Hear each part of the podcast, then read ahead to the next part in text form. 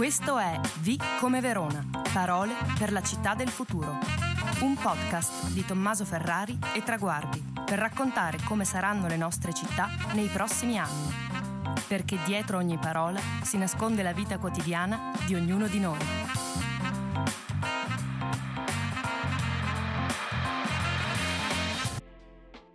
Q come questione generazionale.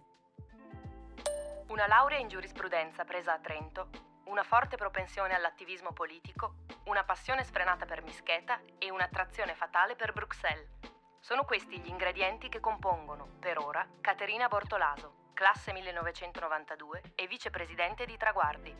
Dal 2017 è consigliere di circoscrizione, ma è chiaro che un solo quartiere è troppo stretto per lei.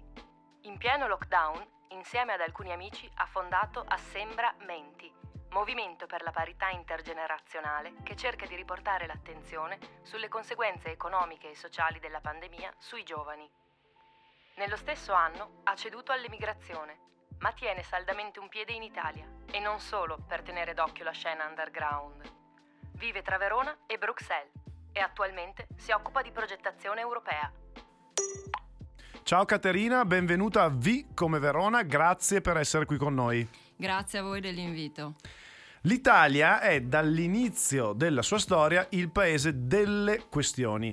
Pensiamo soltanto alla questione meridionale o a quella sociale, ma il caso della questione generazionale di cui parliamo oggi è diverso. Perché, come è già capitato anche con altre parole del nostro alfabeto per la città del futuro, questo è un concetto un po' sfuggente che probabilmente comunica molto a chi ha già avuto occasione di ragionare su questo problema, ma per tutti gli altri risulta fumoso. Del resto, mentre tutti hanno chiaro che parlando di questione meridionale si allude alla diversità di condizioni economiche e sociali di una parte del paese, quando parliamo di questione generazionale tutto si fa confuso. Di quale generazione stiamo parlando? E di quali sperequazioni? Le generazioni Y e Z, dai millennials in poi per intenderci, non conoscono un livello di benessere e di opportunità molto maggiore delle precedenti? E allora di cosa si lamentano? Va detto che almeno in parte dietro simili obiezioni si nasconde la volontà di negare il problema, ma è indubbio che anche gli stessi attori coinvolti, i giovani per dirla genericamente, spesso non avvertono di vivere questa condizione. Cos'è allora la questione generazionale e riguarda soltanto il nostro paese? Allora, per ricollegarmi a quello che hai detto, eh, anche questa appunto è una delle famose questioni di cui si parla in Italia, ma ogni volta che c'è una questione, e fra queste anche la questione generazionale, eh, si ha a che fare principalmente con le disuguaglianze, quindi con disparità eh, di eh, opportunità. Ora, anche per noi è stata una presa di coscienza, eh, come dicevi appunto, eh, qualcosa di cui spesso non ci si rende conto. Noi stesse ce ne siamo rese conto durante la pandemia. La pandemia ha acuito diverse disuguaglianze e tra queste eh, anche e soprattutto eh, quella generazionale. Ovviamente si tratta di disuguaglianze in realtà preesistenti, perché eh, se conosciamo il contesto italiano sappiamo che l'Italia eh, brilla eh, per alcuni primati. L'Italia è la prima eh, per eh, numero di NIT, che sono eh, i giovani che non studiano né lavorano e inoltre è anche la prima eh, per tasso eh, di eh, disoccupazione dei giovani e eh, a questo si aggiunge anche il fatto che negli ultimi dieci anni eh, 250.000 eh, giovani, e tra questi moltissimi qualificati, eh, sono emigrati. E il quadro è aggravato anche eh, dal dato per cui dal 2018 eh, gli over 60 hanno superato gli under 30 e eh, la maggior parte della ricchezza eh, è in ogni caso eh, nelle mani di questa fascia eh, della popolazione over 60. E pertanto in questo quadro eh, appare evidente che eh, si trattava di una bomba già pronta ad esplodere, una situazione che ha delle radici profonde ben prima della pandemia. Un quadro che francamente è a dir poco depressivo. Allora, rilanciamo l'entusiasmo con la prima domanda, e cioè perché per te questione generazionale è una parola fondamentale per la città del futuro? Perché è eh, una parola strettamente, intimamente legata al concetto di sviluppo sostenibile. Infatti quando noi parliamo di sostenibilità pensiamo sempre alla sostenibilità ambientale, ma in realtà eh, la sostenibilità è fatta eh, di diversi pilastri quello ambientale è solo uno di questi tre. Abbiamo infatti eh, la sostenibilità economica e la sostenibilità sociale. Questo concetto complesso, quindi basato su eh, tre pilastri, è quello anche alla base eh, di eh, attuali movimenti come quello di fili costituenti che chiede appunto l'inserimento in Costituzione eh, del principio di sviluppo sostenibile e di equità generazionale, ma dovrebbe essere anche il concetto alla base del piano Next Generation EU che stiamo discutendo in questi giorni. Quindi eh, il concetto, il significato dovrebbe essere i soldi che spendiamo oggi non possono e non devono gravare eh, sulle spalle delle nuove generazioni, ma anzi devono servire come rilancio delle prossime generazioni. Quindi possiamo dire una parola che è per forza una parola per la città del futuro perché senza non c'è futuro?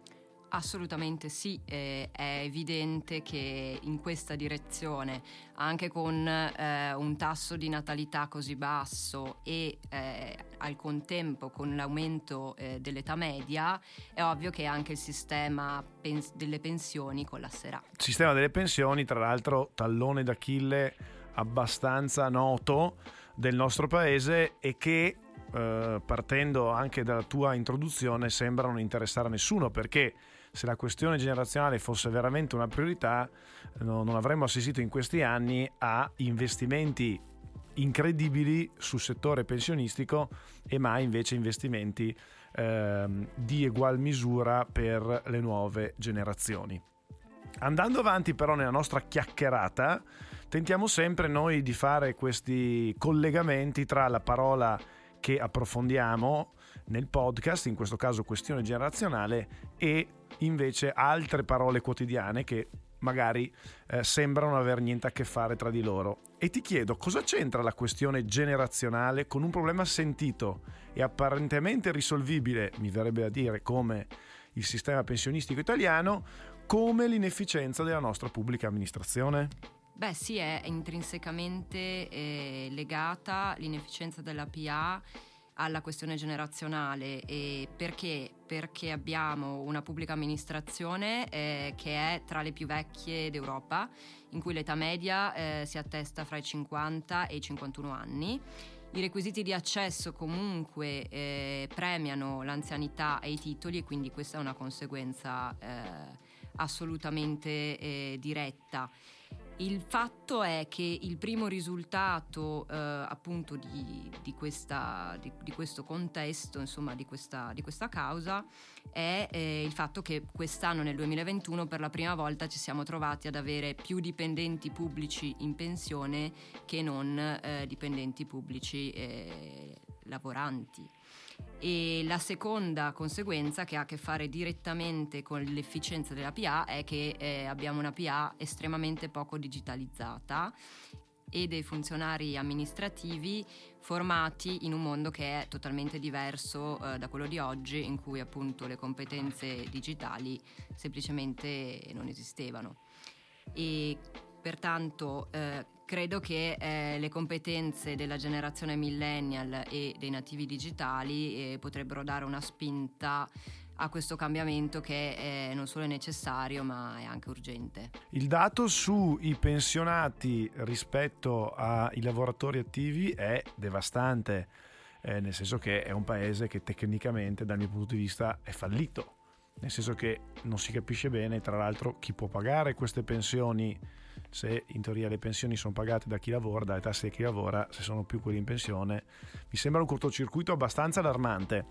E altrettanto allarmante è quello che dicevo prima, e cioè che ogni governo che arriva, la prima cosa che fa è investire sul sistema pensionistico. Tu ci stai raccontando in realtà dall'introduzione adesso uno squilibrio incredibile. Eh, se io vedo le eh, azioni politiche e tra l'altro assolutamente accettate perché quota 100, prendiamo un esempio, non ho visto nessuno andare in piazza. Perché? Perché non è una questione, innanzitutto non è una questione che scalda i cuori, come abbiamo detto fino al principio, fino all'inizio di questo podcast, è una questione di cui molti di noi non si sono nemmeno accorti e incominciano ad accorgersi adesso. E invece dal punto di vista politico è ovviamente una questione di, di ritorno elettorale, è una questione numerica eh, meramente e abbiamo detto che gli over 60 sono di più degli under 30 e bisogna anche considerare che buona parte degli under 30 non votano e quindi il calcolo è presto fatto. Tra l'altro leggevo recentemente eh, questa, questo sondaggio, no?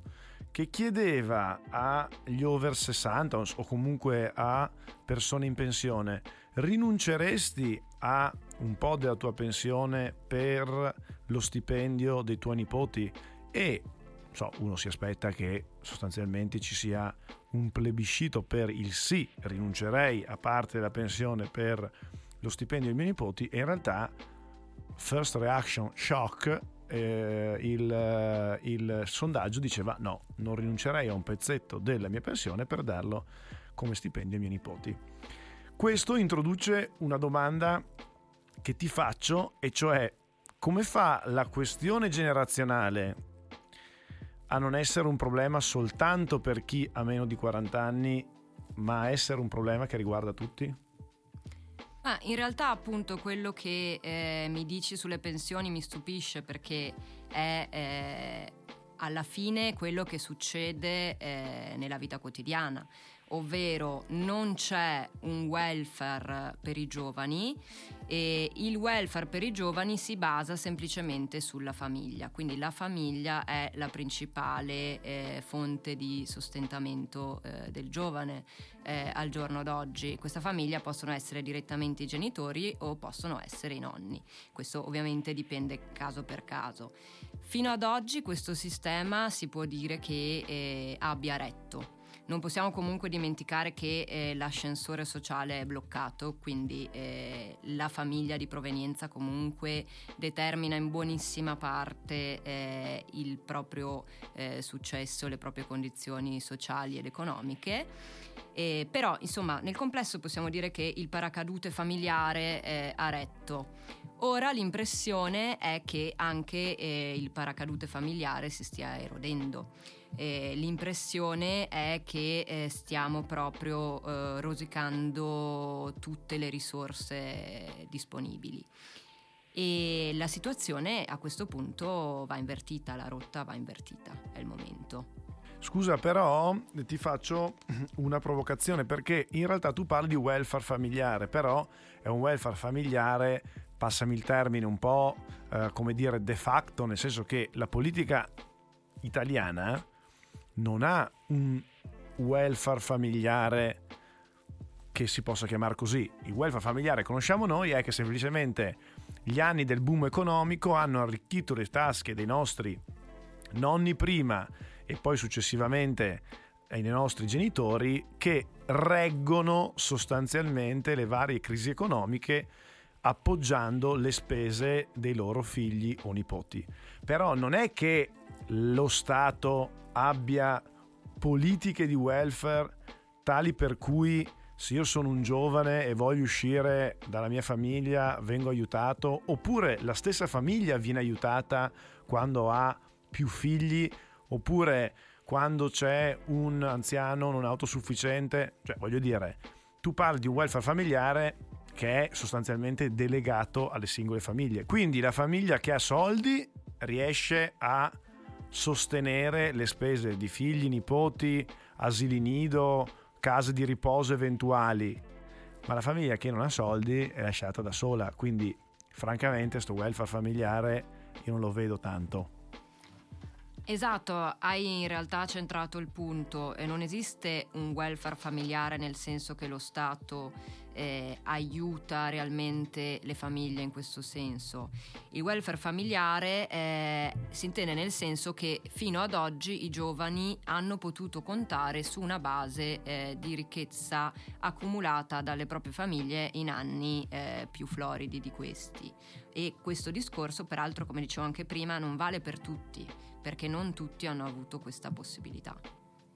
Tra l'altro mi allaccio al tuo invertire la rotta della domanda precedente e questo ultimo tuo spunto, perché eh, nei giorni scorsi con i colleghi condividevamo così delle perplessità eh, sul fatto che il nostro sistema, per chi dovrebbe avere alta capacità di spesa, come un giovane tra i suoi 25 e 40 anni, diciamo così, dove magari vuole costruire una famiglia, vuole comprare una casa, insomma ha eh, tante spese da affrontare, il nostro sistema eh, lo stringe, non gli dà nessun tipo di supporto e soprattutto a livello di stipendio, insomma, se facciamo una media italiana, credo che siamo tra i più bassi d'Europa. Mentre le persone che forse hanno meno bisogno di avere tutta una serie di spese, che sono i pensionati, invece godono di pensioni non sempre, ma in molti casi elevati, elevate e una capacità di spesa molto più alta. Quando tu dici invertire la rotta, mi viene in mente proprio questo, cioè che dovrebbe essere proprio ribaltato, cioè dovrebbe essere molto più ricco con molta più capacità di spesa, ma anche perché così si alimenta un mercato, no? È nella nostra fascia d'età che noi alimentiamo i consumi e quindi una curva diversa, adesso è esponenziale, dovrebbe invece, come dire, crescere quando la capacità di spesa è elevata e poi scendere con l'età. Non credi sia sì, una suggestione anche interessante?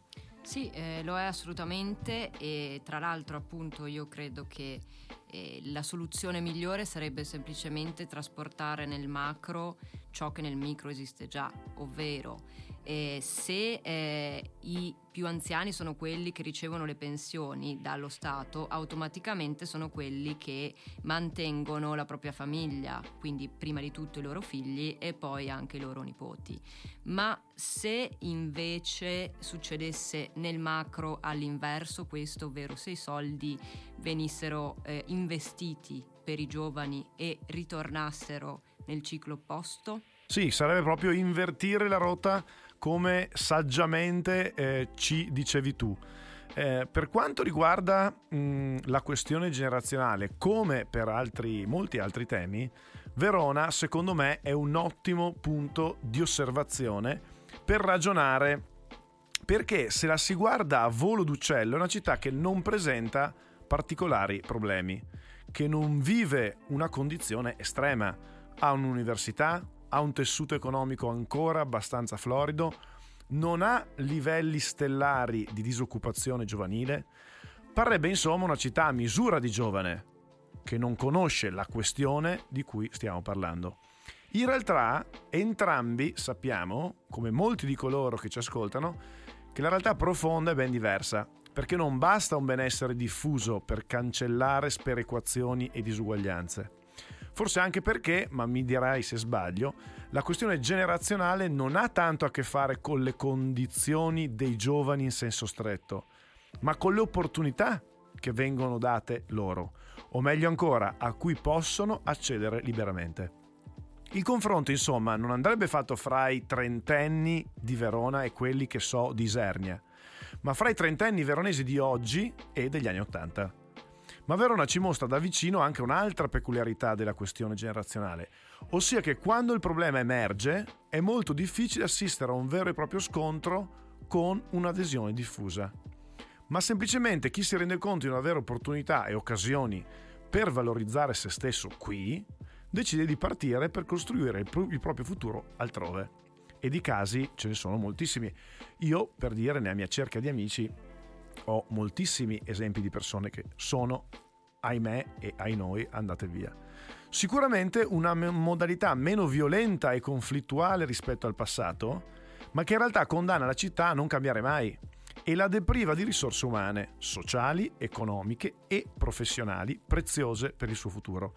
Quando si parla di città a misura di giovane, infatti, si tende sempre a pensare alla cosiddetta movida, al divertimento, alla vita notturna, che per carità sono cose importanti, ma non determinano per forza la vivibilità di un luogo. Anche perché solo nei cliché chi è più giovane pensa soltanto a far festa e non invece a comandare al lavoro, a fare carriera, una famiglia, eccetera.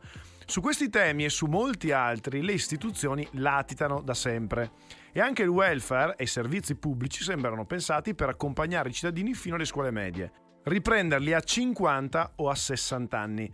Tra l'altro su questo è clamoroso come, per dire, nel bilancio del comune di Verona le risorse per i giovani siano solo per giovani in difficoltà, giustamente, eh, per carità, borse di studio, però si pensa sempre ai giovani come a una categoria a rischio e mai come una categoria di investimento. Qual è la ragione di queste storture? E cosa dovremmo fare per cambiare il modo in cui le nostre città si approcciano ai giovani? Allora, beh, eh, innanzitutto eh, Verona non è eh, esente, non viene risparmiata dalle dinamiche eh, che abbiamo raccontato fino ad oggi. Se Verona eh, non ha sperimentato situazioni di particolare difficoltà è perché è ancora eh, una città eh, più ricca della media e questo possiamo dirlo. E io credo che eh, un amministratore locale eh, come prima cosa dovrebbe porsi la domanda perché un giovane dovrebbe restare o venire a Verona? Purtroppo questa domanda eh, non è mai al primo posto, ma nemmeno al secondo o al terzo eh, delle agende eh, politiche dei nostri amministratori. Perché? Eh, per il motivo che abbiamo già detto, appunto, eh, è una questione prettamente numerica, non c'è un grande eh, ritorno elettorale in questo senso. Ora, io credo che il dibattito politico, non solo locale ma anche a livello nazionale, sia sempre stato piuttosto sterile eh, sul punto e non abbia eh, portato vere soluzioni, ma solo eh, abbia aiutato a identificare eh, capri espiatori. Come eh, è un esempio classico della movida, termine che non vorrei nemmeno utilizzare perché eh, non esiste nella vita reale, esiste solo sulle copertine dei giornali per appunto eh, infangare eh, i giovani. Però eh, sì, non possiamo eh, non considerare che il divertimento e eh, la vita notturna, ma in generale l'aggregazione siano eh, assolutamente necessari eh, per una città eh, a misura di giovane. Io eh, vorrei aggiungere però che una città eh, a misura di giovane è anche una città in cui i giovani possono essere autonomi al 100%, quindi possono permettersi di vivere da soli e non sotto il tetto dei propri genitori, possono muoversi autonomamente in sicurezza senza doversi comprare una macchina o ancora peggio prendere in prestito quella dei propri genitori e io credo anche eh, che eh, sia una città in cui una giovane coppia eh, può decidere di avere un figlio eh, sentendosi supportata e eh, supportata non solo dai nonni. Credo anche che una città per giovani sia una città che eh, mette al centro le associazioni giovanili e dà loro modo di svilupparsi e di essere centrali nel tessuto della città. Tra l'altro è interessantissimo perché correli alcune delle nostre parole, C di casa, D di decarbonizzazione, con la questione generazionale, perché la questione ambientale l'hai fatta emergere tu, no? Come una pista ciclabile, in realtà aiuti anche l'emancipazione di un giovane eh, da casa sua, ma così come anche un trasporto pubblico efficace.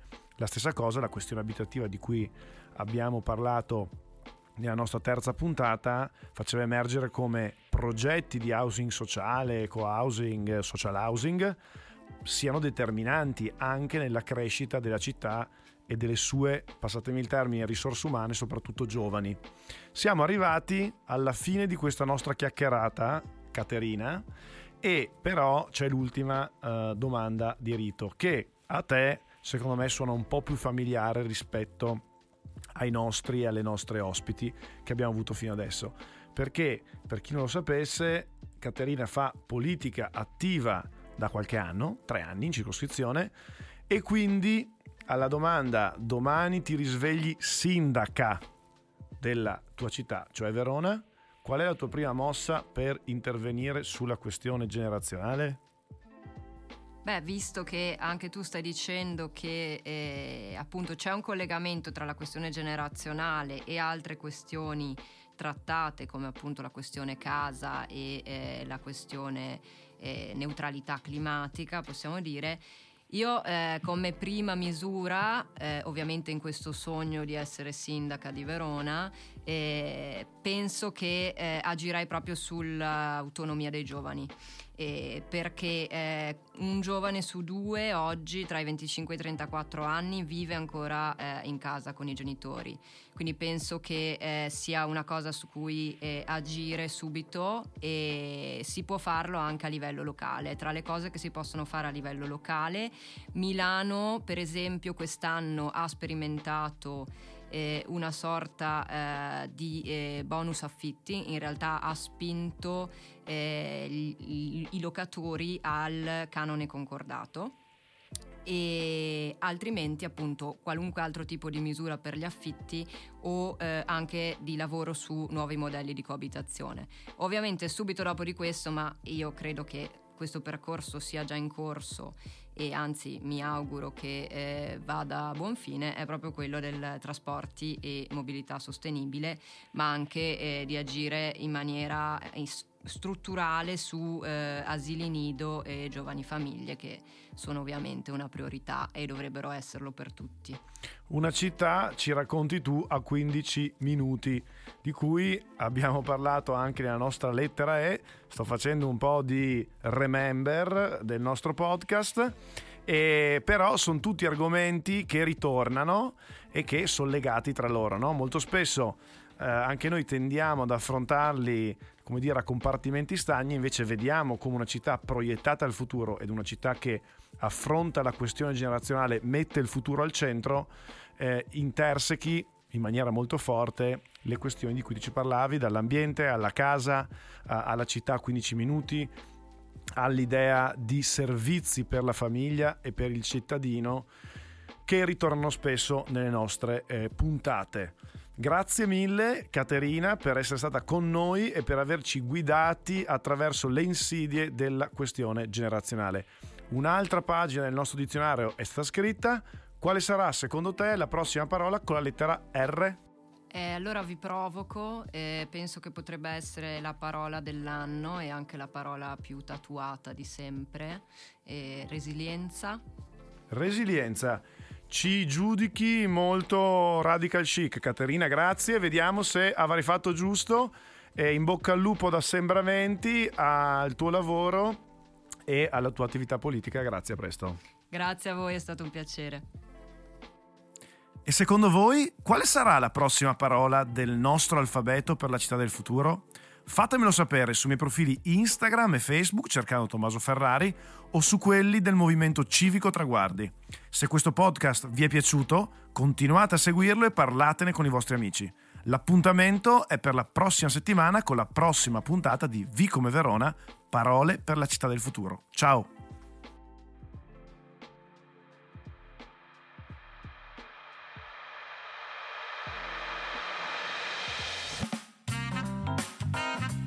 Avete ascoltato Vi come Verona, parole per la città del futuro, un podcast di Tommaso Ferrari e Traguardi. Se la puntata vi è piaciuta, continuate a seguirci e iscrivetevi ai nostri canali Facebook, Instagram e YouTube.